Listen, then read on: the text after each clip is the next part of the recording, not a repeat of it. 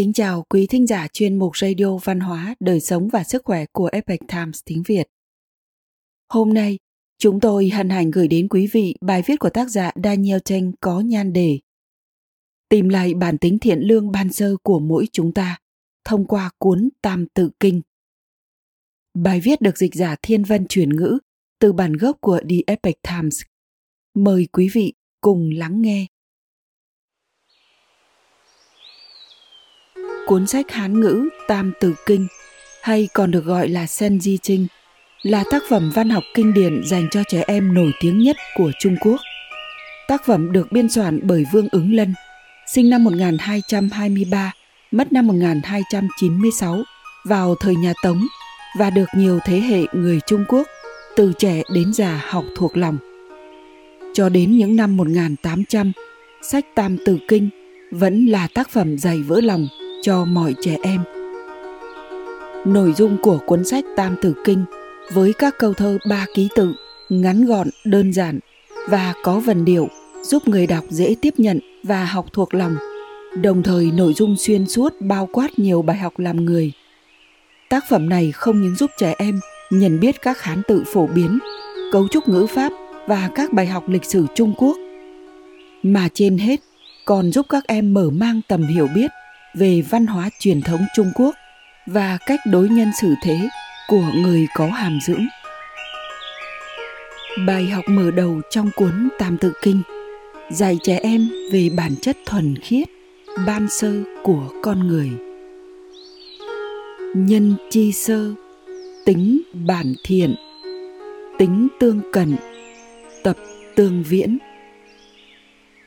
Nói một cách khác, con người ta khi sinh ra đã mang trong mình bản tính thiện lương. Những đứa trẻ mới lọt lòng, tính cách có thể khác nhau, nhưng nhìn tổng quát thì các em có cùng những phẩm chất ngây thơ và thuần khiết. Tuy nhiên, khi trẻ em lớn lên và bị ảnh hưởng bởi những người xung quanh, bởi môi trường và từ những trải nghiệm khác nhau, thì các tác động này có thể hình thành nên những ưu tiên và thói quen có thể khiến trẻ nhỏ trở thành những người rất khác biệt. Ví dụ, có những đứa trẻ học cách xem trọng giá trị gia đình và lòng hiếu thảo là những điều quan trọng bậc nhất. Lại có những đứa trẻ học cách yêu tiền hơn hết thảy mọi thứ.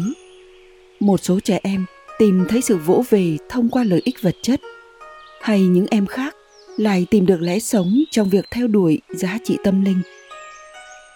Cùng một gia cảnh nhưng nền tảng đạo đức khác nhau. Và giai thoại sau đây, minh họa cách mà hai người lớn lên cùng nhau, nhưng lại trở thành hai con người hoàn toàn khác nhau. Một nhà văn trung quốc kể lại rằng cha cô, một người thờ mộc họ cảnh, là một người đàn ông tốt bụng, trung thực và tôn trọng người khác.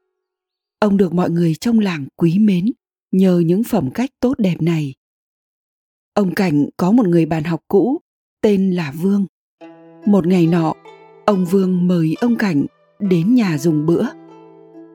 Khi họ đang trò chuyện, ông cảnh nhìn thấy một cụ già, trông giống như một người hầu đang nấu ăn và phục vụ trà và rượu cho họ. Ông quay ra hỏi ông vương, cụ già này là ai vậy?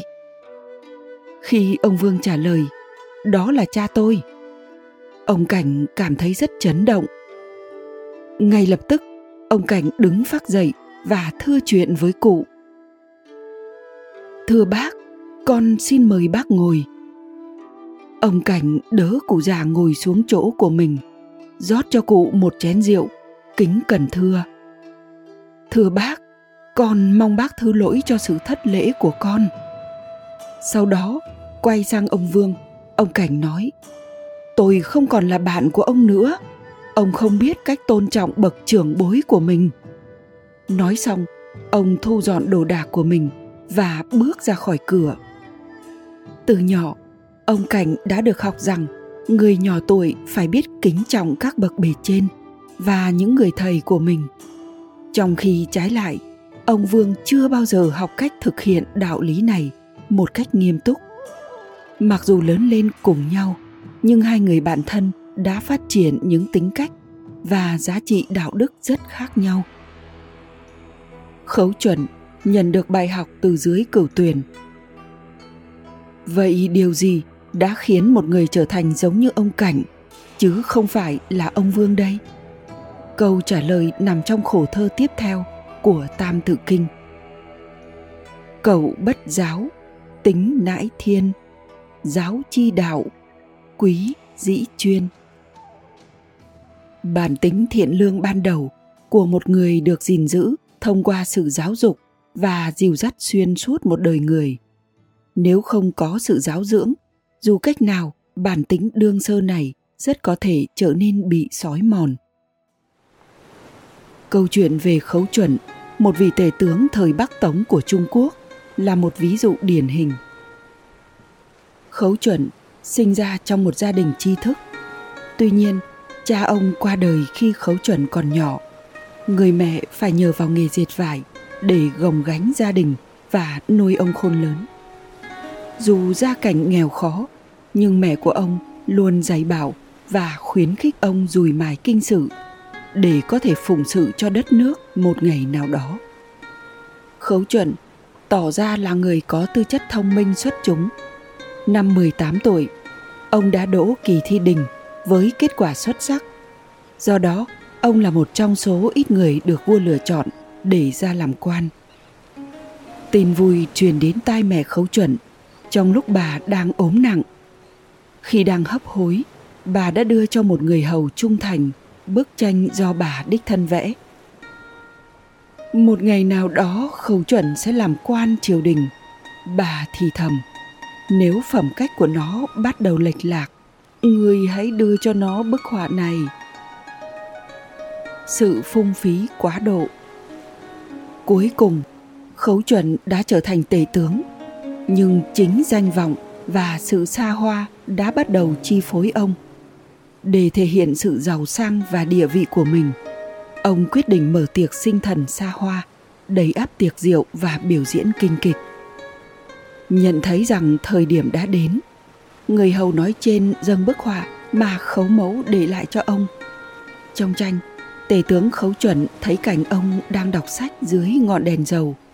Kế bên là hình dáng khấu mẫu đang diệt vải. Bên cạnh bức họa là lời tựa. Ngắm con dưới ánh đèn đọc sách bao khổ nhọc. Mong con tu thân thành tài dốc sức vì dân chúng. Mẹ hiền dạy dỗ gia phong cần kiệm.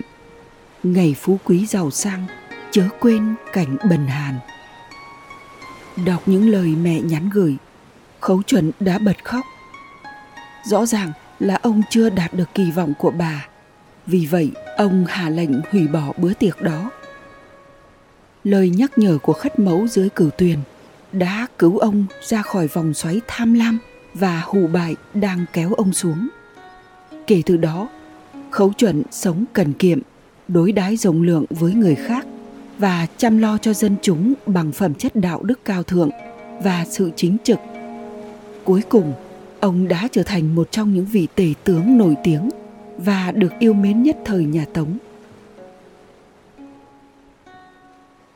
Câu chuyện này không chỉ minh chứng một điều rằng giáo dục và sự dìu dắt không những là điều cần thiết cho việc rèn rũa phẩm đức của một con người, mà còn mang lại một thông điệp sâu sắc hơn cả. Con người vốn có bản tính thiện lương, ngay cả những người lầm đường lạc lối cũng có thể tìm lại bản tính tốt đẹp và quay trở về với chân ngã của họ. Chỉ cần họ có thể nhận ra thiếu sót của bản thân và quyết tâm thay đổi thì không bao giờ là quá muộn.